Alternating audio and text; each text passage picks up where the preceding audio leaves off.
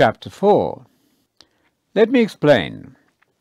As long as an heir is under age, he is not different from a slave, even though he is destined to be master of everything. He remains under guardians and managers until the date set by the father.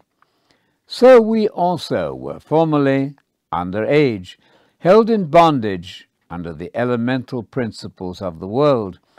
But when the time was right, God sent forth his Son, who came into existence from a woman and under the law, to redeem those under the law and give us the status of sons and daughters.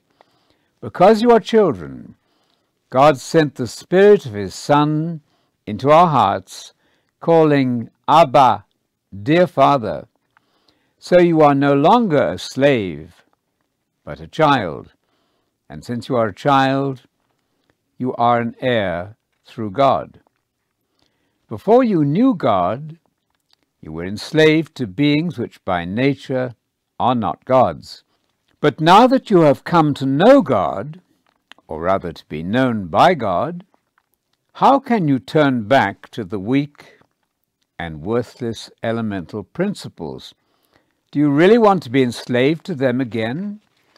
You're observing special days, months, seasons, and years. I'm fearful for you that I have somehow labored over you for nothing. I beg of you, brothers and sisters, become like me, because I became like you. You've done me no harm.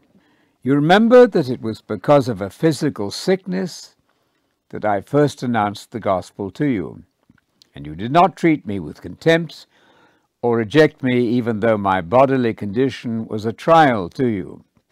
Instead, you received me as though I were an angel of God or even Messiah Jesus himself. So what has happened to that sense of blessing you had? For I can vouch for the fact that if possible, you would have pulled out your eyes and given them to me. Have I now become your enemy because I am telling you the truth? These people eagerly seek you, but not for any good reasons. On the contrary, they want to isolate you from us so that you will eagerly seek them. But it is good always to be eagerly sought for the right reasons, and not just when I am present with you.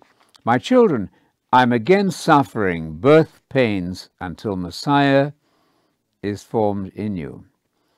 I wish I could be present with you now and change my tone, because I am perplexed about you. Tell me, you who want to be under the law, do you not listen to what the law says?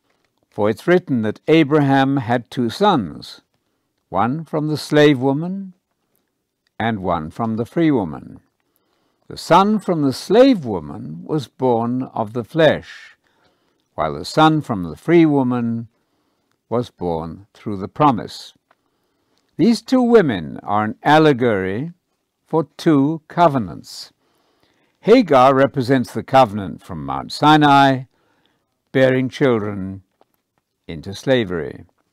Hagar is a symbol of Mount Sinai in Arabia and corresponds to the present Jerusalem because the city is in slavery with her children. But Sarah represents the heavenly Jerusalem, free and the mother of us all. For it is written, Rejoice, childless and barren one, burst out in shouting, the one not suffering birth pains, because the deserted woman will have many more children than the woman with a husband. Brothers and sisters, you are children of the promise, like Isaac. And just as it was then, so it is now. The one born of the flesh persecutes the one born of the Spirit. But what does the Scripture say? Cast out the slave woman and her son, because the son of the slave woman will not inherit along with the son of the free woman. So then, brothers and sisters, we are not children of the slave woman, but of the free woman.